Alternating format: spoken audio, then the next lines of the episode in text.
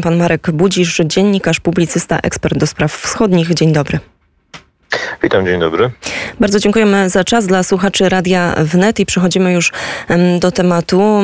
Panie redaktorze, z jednej strony słyszymy o bardzo dużych sukcesach ukraińskiej armii, też e, powielamy te informacje w polskich mediach. Z drugiej strony, kiedy łączymy się, tak jak nawet podczas dzisiejszego programu z tymi bardzo, no można powiedzieć, takimi najbardziej zapalnymi punktami na mapie Ukrainy, to słyszymy w tych relacjach i, i widzimy, że ukraińska armia no, ponosi ogromne, e, ogromne straty. Można powiedzieć, że znajdujemy się trochę w takim pacie, bo z jednej strony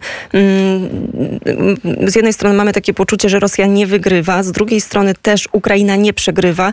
Czy możemy w ogóle dziś powiedzieć, już po prawie pół roku od y, wybuchu rosyjskiej agresji na Ukrainie, że któraś strona ma przewagę? No to trochę zależy od tego, z jakiego punktu widzenia patrzymy mm, na sytuację. Znaczy, jeżeli byśmy postrzegali to, co dzisiaj się dzieje z, z perspektywy mm, początku wojny, tego, tego, co Rosja chciała osiągnąć, e, czego obawiali się sojusznicy Ukrainy z Zachodu, no to widać, że Rosja nie jest w stanie zrealizować swoich celów e, strategicznych, ani tych daleko idących, ani nawet tych krótkoterminowych, bo przypomnę, że jeszcze w maju poważnie mówiło się, że do 9 maja Rosja będzie chciała wyzwolić E, administracyjne obszary tak zwanych republik ludowych Donieckiej i Ługańskiej. Jesteśmy trzy miesiące po tej dacie mm, i Rosja nie wyzwoliła nadal tych, mm, tych obszarów. Więc w tym sensie, z tej, z tej perspektywy, Rosja tu nie może mówić o ani o sukcesie, ani nawet o cząstkowym e, sukcesie. I to już jest dla Kijowa znaczące osiągnięcie. Natomiast gdybyśmy spojrzeli na sytuację na froncie, z, nie pamiętając o, mm, o tym, o czym mówiłem, czyli tak jak ona wygląda dzisiaj, e, no to ona w gruncie rzeczy jest patowa, dlatego że Rosja nie ma sił i nie ma wystarczającego potencjału, żeby przełamać e, dobrze zorganizowaną obronę ukraińską, a z kolei Ukraina również nie ma wystarczających sił, żeby mm, przejść do kontruderzenia mm, i w związku z tym, żeby zmienić sytuację na froncie, zmuszając Rosjan do poważnego zastanowienia się, czy kontynuowanie wojny jest, e, leży w ich interesie. Więc to, mm, to trochę wygląda na sytuację patową. Obie strony przygotowują się do przedłużającego się konfliktu. To, to widać choćby na poziomie pewnych decyzji o charakterze finansowym, dlatego że Rada Najwyższa zwiększyła wydatki e, e,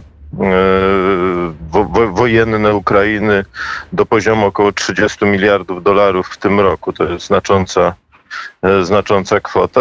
Natomiast dochodzą też informacje, że i Rosjanie plasują w swoim sektorze przemysłowym dodatkowe zamówienia, gdzieś o wartości 10 miliardów dolarów. Tak to się ostatnio, mm, e, takie informacje się pokazały, co by oznaczało, że jedna i druga strona przygotowuje się no, do wojny, która się przeciągnie być może nawet na kolejny rok, e, a perspektywa rozmów pokojowych, jakiejś formuły politycznego rozwiązania konfliktu, no, wydaje się, że się oddala na razie.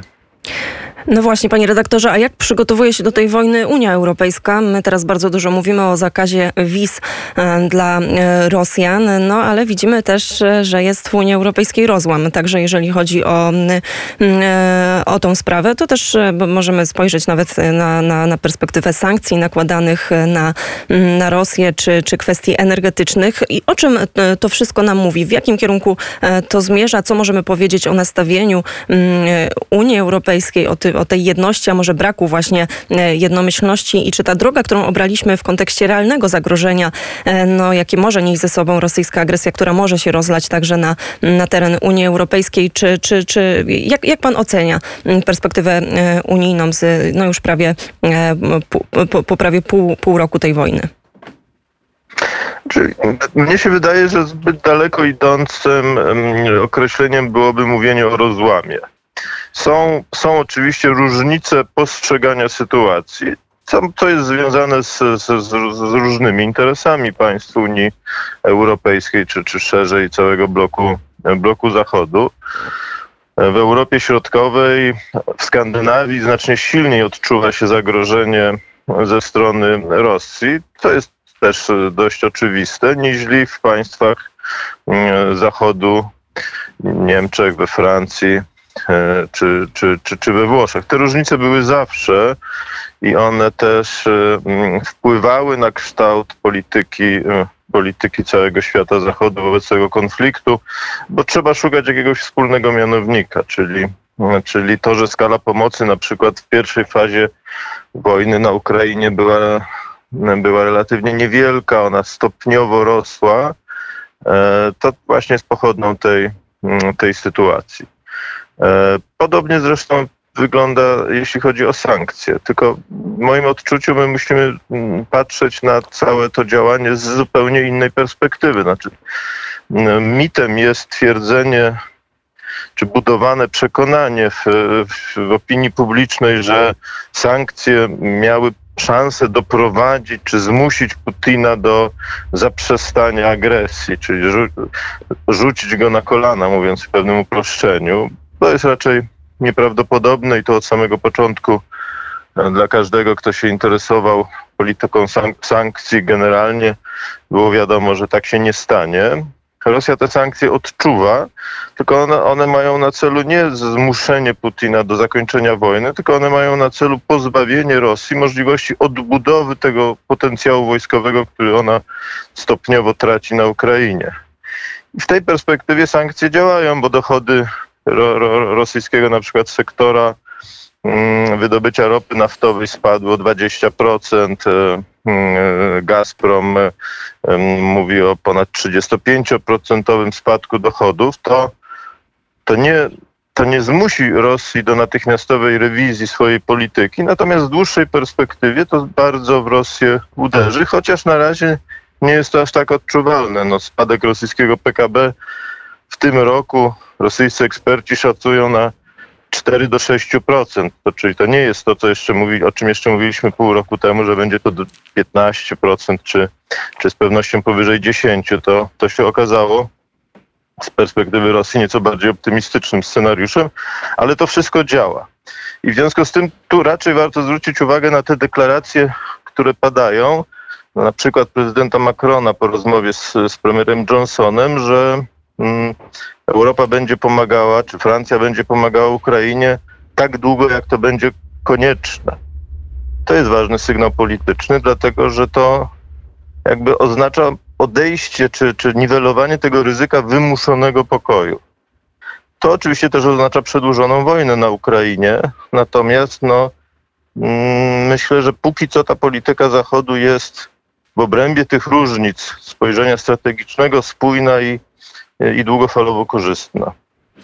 Panie redaktorze, co możemy powiedzieć na temat Paktu Północnoatlantyckiego? Pisał pan w jednym, jednym ze swoich ostatnich artykułów o tych konkluzjach czerw, czerw, czerwcowego szczytu NATO w Madrycie, o tym, że NATO powinno być tak silne, żeby Putin dwa razy zastanowił się, czy, czy taki atak by mu się opłacił. No i jakie wnioski możemy wyciągnąć?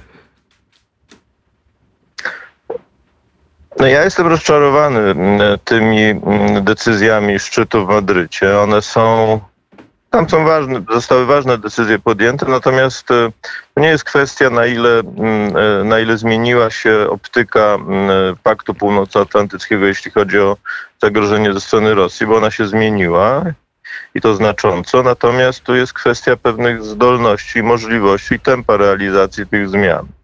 I, te, i, i tutaj nie mamy do czynienia z, mm, zadowalającym postępem. E, to znaczy to wzmacnianie mm, paktu na wschodniej flance e, na poziomie decyzji całego sojuszu jest w moim odczuciu niewystarczające.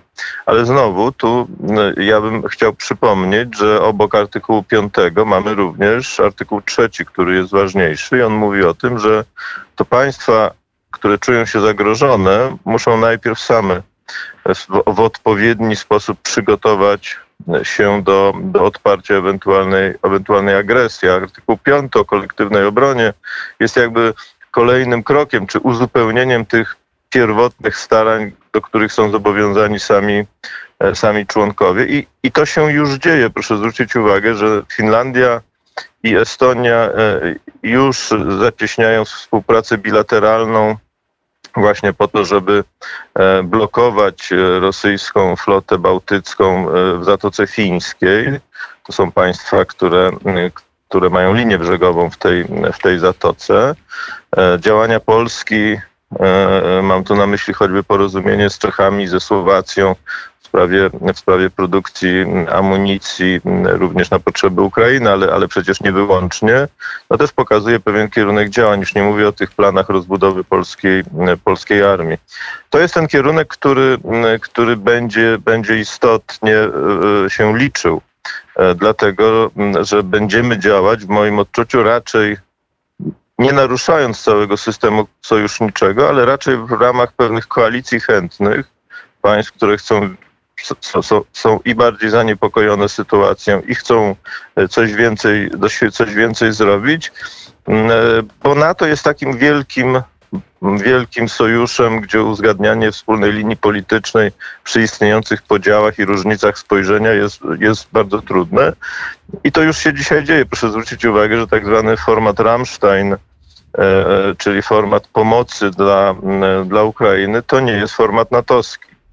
To jest właśnie koalicja chętnych pod egidą, pod egidą Stanów Zjednoczonych. W tej koalicji działają państwa natowskie, e, ale to nie znaczy, że sam Sojusz Północnoatlantycki jest głównym organizatorem wsparcia dla Ukrainy.